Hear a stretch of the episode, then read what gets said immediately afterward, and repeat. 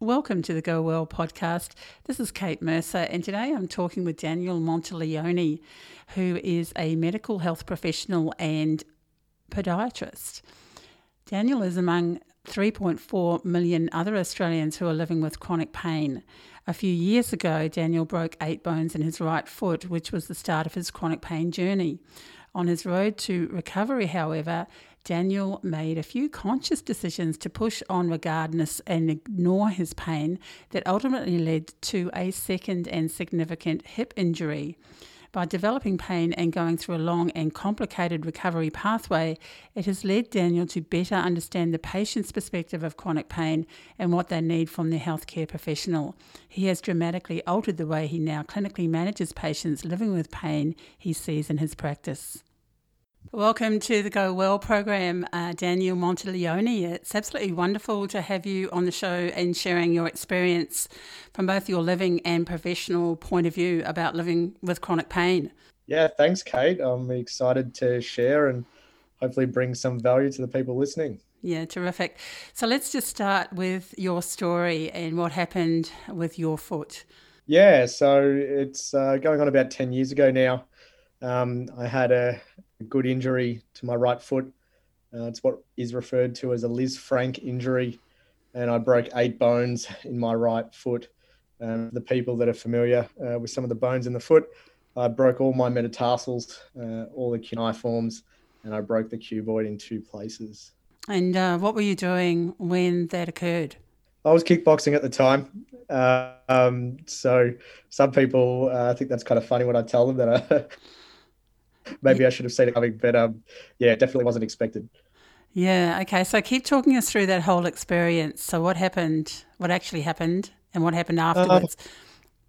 yeah. So um, I'd been training for quite a long time, very much into my my fitness and my health. Um, it was part of who I was and uh, what I enjoyed doing. And um, one night at training, I uh, threw a kick.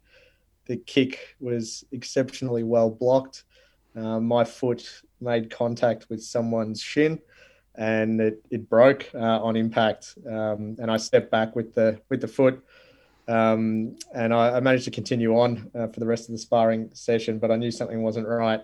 Um, then when I finally did cool down and and uh, all the uh, the sensitivity started kicking in, uh, I knew something wasn't quite right. so I went home and iced it immediately and, and hoped for the best. I got a uh, an X-ray shortly after, just to make sure that uh, it wasn't broken. Uh, funnily enough, the X-ray said that uh, everything was okay, so I did walk walk around for a further two weeks, and uh, after two weeks of sucking it up and, and getting on with the pain, I uh, decided to um, go and get an MRI and learn a bit more, and that's when I found out that I'd broken all eight bones. Yeah, so you didn't find out straight away. It wasn't until you had the MRI that they actually then confirmed what had happened. Yeah, that's right. Uh, and I, and I was able to physically, albeit in pain and hobbling around, I, I was physically able to get around. Um, but yeah, having that confirmed two weeks later changed the way that uh, I cared for it, and um, it actually changed way I felt. Funnily enough, learning all that extra information made me care a lot more about the pain and respect it a little bit differently. Okay, so they gave you a moon boot, uh, which you had to be in for six weeks. Then what happened? Yes, so I, I, wore the boot for six weeks. Uh, for anyone that's had a moon boot on, it, it feels like a really long six weeks. Um, after six weeks, the boot came off, and it was quite exciting. Um, sadly for me, it, it wasn't quite cooked. Um, I, I, walked around for a few hours, and um, I, I, felt it straight away. I felt the bone refracture. Uh, so it wasn't quite healed. Um, and the result of that meant that I, I, went back into the boots for another six weeks which which was not fun, uh, but I did it. I did what I had to do, and um, when the boot came off, uh, the foot felt pretty good, and, and I was able to begin activity again. Um, that's kind of I think where maybe the um, the story changes from being a story about an injury and and starts being about chronic pain, because uh, as I began to exercise again and get back into my fitness, uh, I did start noticing um, that I was experiencing hip pain on that same right side, which just got worse and worse and worse. And uh, I, I, went and got that investigated and found out I, I had a, an issue there with the hip that was partly related to being in the boot for that length of time and, and the way that my movement had changed. Uh, one thing had led to another, and I had surgery on the hip. And um, I wasn't expecting it, but it took me almost six months to uh, learn how to walk again without crutches and aids and actually get back to work. So it was a, it was a very long journey. Yeah, it's really interesting. And you and I had a long talk yesterday because I've actually in my life experienced a broken foot and been in a moon boot. And during that time of my life, I was actually a, a bit of a gym junkie. So, uh, yeah, I went through that same similar experience of going to a doctor and, um, yeah, had some unpleasant uh, experiences as well. Do you think it says anything? Because that takes me back to when I was wearing a moon boot. It does. It's quite a lot of strain on your body, isn't it? It does sort of because you're you're compensating all the time when you when you're moving. I mean, I guess it's the same with the old. Is it plaster of Paris they used to use? Yeah, sure. I guess with plaster, um, you know, your, your ability to move around probably wasn't as good. Hmm. Uh, and the reason that boots are preferred these days is, you know, for convenience, you can have a shower and you can sleep better. And um, there's something about the way that we can actually load the bone through walking on it. It, it does improve healing. Um, so that's why they are preferred. However, there's uh, there's pros and cons with everything, and um, depending on the level of activity that you do, um, it is going to change the way the rest of your body compensates. Uh, I remained still relatively active while I had my boot on. I continued to go to work. I continued to do things around the home. Um, I, I, didn't want to let it impact my life more than it had. Um, and because of the amount of activity that I was doing, it was a factor into something that did lead to the next injury. Yeah, so you are a practicing uh, podiatrist. You also do Pilates uh, and uh, some strength uh, training as well. How has that experience initially changed how you now talk to people about their issues or your understanding of the body, I guess, following that experience, and particularly with reference to chronic pain? It's changed everything. Um, you know, if I, if I had known what I know now, I probably would have helped myself in the first place um, I, I didn't I didn't know then how to help myself. I didn't have the same understanding that I now currently do, and I just needed that help and I just didn't have that knowledge at the time and it was a catalyst for me to actually learn more at the tail end of my recovery and you know speaking to the people that really helped me the most the practitioners that really made a difference and, and really empowered me uh, to to get my physical ability back and and and move on from that ongoing pain. Um, I asked them. I said, you know, how did how did you learn this? You know, I don't I don't remember going through university and and, and approaching things the way that that you're approaching. Um, and you know, he he looked me in the eye and he said, your learning doesn't stop when you finish university. You know. Uh, there's a lot to learn, and you know if you're interested in, in learning more, I highly recommend you do this course and this course and you know read this book and and, and so on and um, it just opened my eyes to have a mentor that um, was encouraging me to continue learning and I, I, think sometimes that's the difference between someone that um, can offer more and and someone who simply doesn't it's it's often a lack of knowledge and and perhaps a lack of opportunity to learn um, for me my injury was the catalyst to learn more and develop an interest Okay, because actually uh, during that time you said you saw 12 different physiotherapists. Were 11 of them really bad? um, look, they, they definitely weren't all really bad and they, and they weren't all really bad people. Um, I, I believe that every single one of those people were trying to help me uh, as much as they could and the best that they could. And, and I think that that was often quite felt. Um, in fact, uh, it wasn't always me that chose uh, to move on from that practitioner, sometimes the practitioner would say to me, look, I think it's actually best that you move on and see this person. Um, I'm not sure that I'm going to be the best person to help you. Um, so whether it was, um, you know, from from my end or from their end, there was this level of understanding somewhere along the way that this person just wasn't quite right to help me get to where I was wanting to go, and there there might be someone better. In the instances where I made that decision, uh, I knew along the way, it might not have been the first appointment, but somewhere along the way, I just was not getting the results that I was looking for. Or probably more importantly, I, I don't think I was getting the support that I was expecting. I wasn't having the experience that I was expecting to have. You know, I wanted someone to really understand what I was experiencing, understand that you know it's it's it's not a pain related issue that I need to necessarily resolve. There's more to this. There's there's a person with a life behind it that has intentions and ambitions to get back to doing something so that I can start to live again. And um, I think when it's very black and white and lacking a little bit of compassion or understanding, um, for me, I, I, I wanted to move on in those instances. So, can you talk us a, a, little bit through that? So, if you take your cast your mind back to when you're sitting in front of a physiotherapist that would be prepared to listen to you, what would mm-hmm. you? How would you describe what was going on for you, and also including once again the pain? You know, what was going through, uh, what was happening for you pain wise, and how were you managing that? How would you describe that? So we, uh, you know, I talk about this regularly uh, with our team here um, you know what's important when you're you're talking with with someone um, that's experiencing chronic pain, um, and it's it's generally the opposite of something called perceived indifference. So perceived indifference is uh, someone perceiving that you just quite don't care enough, and for a person that isn't presenting that way and they, they really are interested, they're going to have a very good what we call client practitioner alliance. So the relationship between the practitioner and the client is very, very tight. There are very clear goals as to what both parties are trying to achieve for that person. And you you understand the steps, you understand how you're going to move in that same direction. And for me, you know, in the clinic that I finally did go to and get the help that I that I did receive and, and get to where I wanted to go, it was right from the start. You know, the phone call uh, was accepted very quickly and uh, very politely. It was all very efficient when I walked into the clinic, it looked nice. Um, they cared about the presentation. I was spoken to kindly.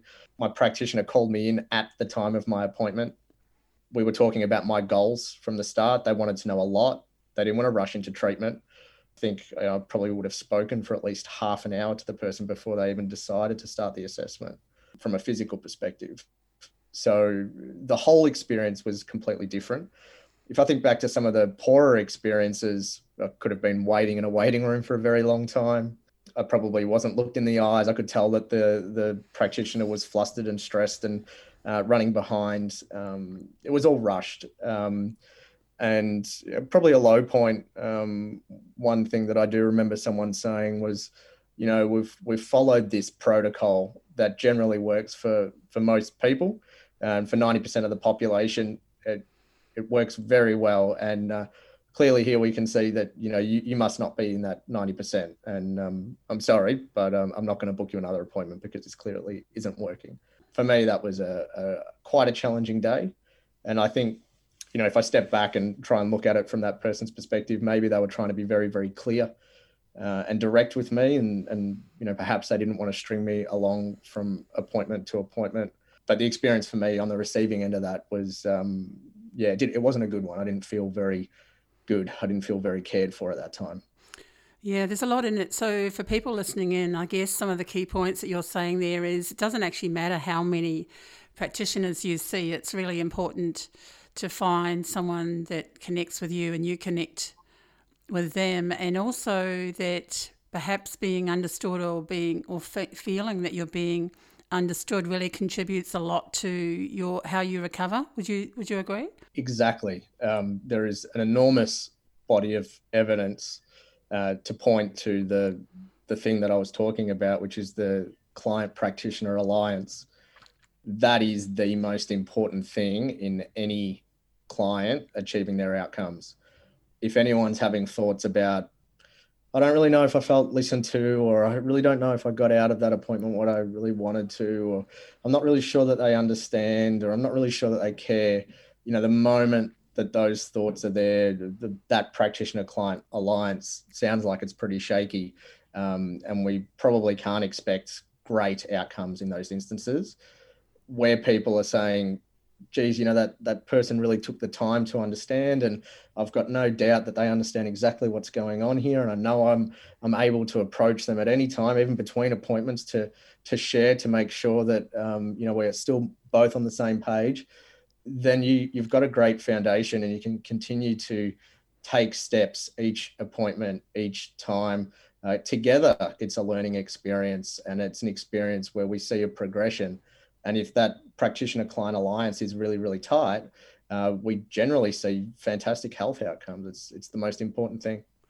Yeah, and so how much do you think that actually affects the level of pain that a person is feeling as well when they when they have a good client relationship compared to when it's perhaps not as good? Do you think that actually affects phys- the amount of physical pain for that person?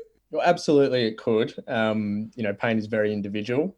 Um, so it depends on the person who's feeling the pain and, and how they perceive that person and, and what that does there to their nervous system. And you take someone who's experiencing pain and you put them in an environment where they feel safe and they feel comfortable and they feel like there's generally a lack of threat and they're anticipating a good outcome that person's uh, anxiety level and, and their sensitivity of their nervous system in general is going to be lower I mean, you probably could put a heart rate monitor on that person and and see that their heart heart rate is actually lower, and that's going to have uh, you know an impact on on pain. It's quite possible.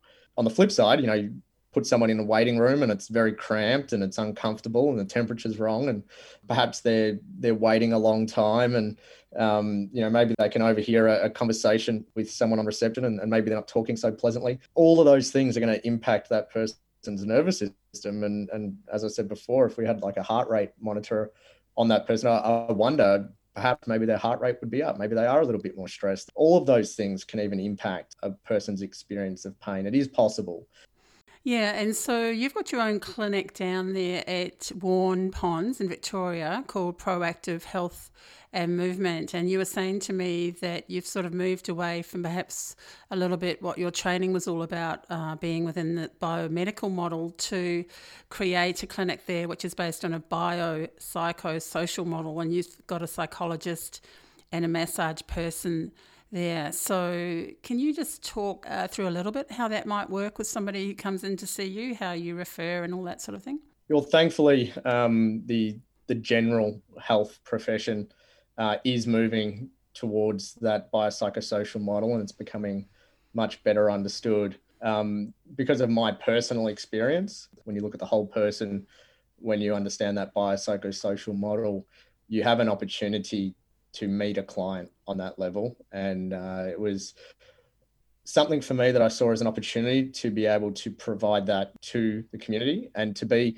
part of the change in healthcare that is occurring, you know, internationally at the moment. For me, it was also incredibly full circle kind of experience. It was it was healing in a way to know that I'd been on the receiving end of uh, some healthcare that you know probably wouldn't wouldn't want anyone to experience, but then also had the pleasure of experiencing some fantastic healthcare and and now really wanting to provide that to to any person that that wants to engage with us and that's seeking help. So um, you know, right down to the business name, we, we wanted to be called Proactive Health and Movement because that's exactly what we're about. And you know, our mission is is all about empowering lives.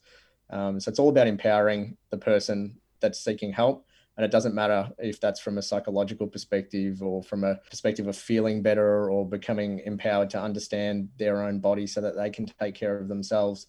Ultimately, we, we see ourselves as an adjunct to that person in their own journey of, of improving their lives. Mm, that's fantastic. Um, yeah, okay. And um, also going back to your personal experience and more along the lines of your mental health during that experience you said that the doubts about your physical capacity and your physical ability really brought up some challenges for you mentally uh, that you and the people around you were not prepared for, including your fellow practitioners, professionals you were consulting with, and your friends and family. Can you just talk about that a bit, about from a mental health perspective? Yeah, absolutely. I think it's a really important one uh, to talk about. I think you know that there might be a uh, a bit of a thought process that sometimes physical injuries are just physical, and there there is no mental uh, impact there at all.